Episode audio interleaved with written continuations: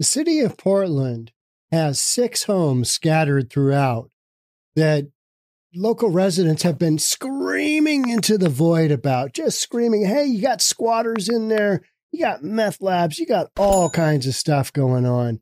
Meanwhile, these properties have racked up about $700,000 in unpaid fees for code violations and nuisance complaints. So now the city's going to try and foreclose. Now, the real kicker here is these homes are not in default to their lenders, where you have most uh, foreclosures take place. This is the city saying, we're going to take these back because these are so bad. Let's get into it. Here we go. It takes only one house to upset an entire neighborhood. We're so burned out at this point. In this case, it's an abandoned Tudor style home at the end of Southeast Martin Street. Kari lives two doors down. It was a chop shop. There were over 18 people living there. Um, there were children involved. It would not surprise me if there was like a dead body in there, I swear. Now, if you take a closer look, the windows have been broken mm. and the front door has been boarded up. Now, over the past couple of years, police have responded to this home 32 times. And this is just one of six vacant properties the city is now looking to foreclose on. These properties have been identified as causing significant problems for neighbors and they're the subject of multiple and frequent police calls. This week, the city's Bureau of Development Services recommended six properties for foreclosure, including the one on Southeast Martins. Come and get it. We've been waiting. Our goal is to minimize the effects and problems these properties create in the community. The six properties reach all corners of Portland. In total, the owners owe more than $700,000 in unpaid fees for code violations and nuisance complaints, but the city can't reach them. Police have been called several times. Adrian lives next to one of the vacant homes in North Portland. He's watched it deteriorate over the years. We worry that the wrong kind of people are going to notice it. There's been a real lack of response from the city to deal with the list of problems that are associated with these abandoned properties. City Council will soon vote on whether to foreclose on the properties. If they vote yes, Oregon law requires them to give the property owner one year's time to reclaim it before they take over. Meanwhile, patience. One year, because this is not a normal foreclosure process. This is not a lender saying, hey, you haven't paid we're going to, due to the deed, due to the mortgage instrument, instrument, we've got the ability to foreclose. This is because the city is saying, hey, you're a problem. You're a nuisance property. You owe us a whole bunch of fines. This is what we're doing. But the kicker is it's going to take a year. Among neighbors is running thin. It's just really hard for neighbors. It's really hard on the neighborhood. Um, and it just feels like you're screaming into a void. All right, so this week, city commissioners voiced their concerns over how long this foreclosure process takes here in Oregon. And now there are talks of lobbying the state to change some laws to speed up this hmm. process. So, what do you think about the parking? the, the whole the whole thing it's so funny you read all these stories i read a lot of these news stories right and when things are going their direction, let's speed it up. Let's get this bad boy going. And when it's something like defund the police, oh, let's get rid of the cops right now. And then, and then uh, the whole defund the police thing didn't work out. We need to get some more cops up in here. Let's get these laws moving along. We need to really get going on this. It, it's like if you would have taken a reasonable, rational approach from the beginning, which is you can't let things go to the point where you have 32 police calls. But the city of Portland is so overburdened with all kinds of shenanigans. We've got shenanigans 10 ways from Sunday going on in Portland right now because things haven't gotten better. They've gotten actually worse. And so now, as more time goes by, you've got more stories like this that are like, hey, what about those six properties where one of them's got 32 calls and you got a meth lab in that one. You got human trafficking in that one. Somebody got raped in that one 10 times. You know, just stuff like that. That is, that, that's why that woman, the neighbor, a couple of houses down, says, It wouldn't surprise me if there's a dead body in there. That's the kind of property that you're talking about. The six properties reach all corners of Portland. The owners owe more than 700,000 in unpaid fees for code violations and nuisance complaints. So, from a real estate standpoint, trying to foreclose on these properties very difficult. You can have an attorney tie these bad boys up. You know, odds are some of these homes are in the estate process. Somebody's died. You know, there's confusion on who owns it, who did it go to. There's a group of, you know, and I'm totally guessing, I'm totally making up what's going on because unless I research, but there's always a reason why a property's been vacated. Maybe you got an out of town owner that's gone into dementia, but he's they're not dead yet. I've got a property right behind me in Bellevue that I met the woman. God, I hope she's not a podcast. I hope she's not watching the podcast from from wherever.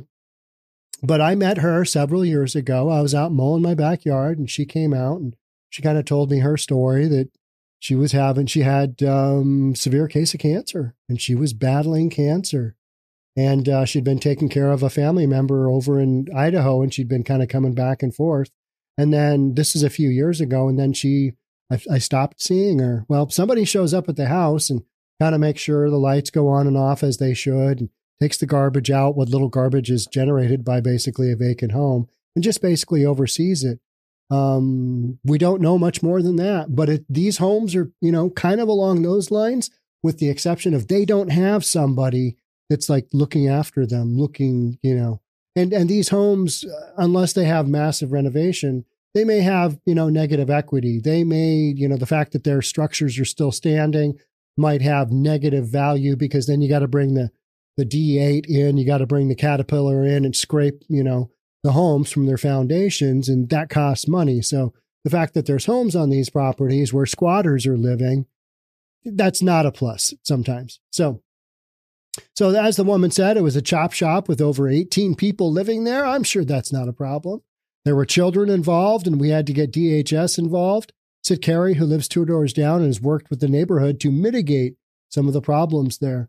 It would not surprise me if there was a dead body in there. I swear, she added. Ah, me neither. It it really wouldn't. It, that's at a, at a closer look, the windows are broken and the front door has been boarded up. In just the past couple of years, Portland police have responded to their property 32 times. But there's a system that properties like this have to go through. And, you know, in Oregon, it's a year. And you know what? That's if things just fly through if you've got an attorney involved and they get in there and they say, "Hey, we're objecting to this. We're objecting to this. We are bringing the the violations back up. We're going to secure the property." They don't do anything. They don't spend any money. Thing could just draw out forever, right? Forever. So it's just one of the six vacant properties the city is now looking to foreclose on. These properties have been identified as causing significant problems for neighbors, and they are the subject of multiple and frequent police calls, said Portland Mayor Ted Wheeler at a recent city council meeting. All right, but you know what? Some of the folks that are calling and complaining on these properties, they are one and the same that voted the whole defund the police, Measure 110, all of the end result of that voting is that you've got a bunch of whacked out drug addicts doing super cheap drugs, and they're the ones in there destroying these homes. Now, you're going to have squatters in any community, but the squatters in Portland, particularly nasty because you've got that whole fentanyl thing and you've just got this uh, this kind of social norm where just let them be, they're fine. And then neighbors are saying, hell no. Eh, and then the rest of the city and the rest of the community is like, it's fine. You know, the squatters, they're not really hurting anything. And that's when you see they burn down the commercial building in downtown, right? I mean, we all see those stories. The city's Bureau of Development Services recommended six properties for foreclosure, including the one on Southeast Martins.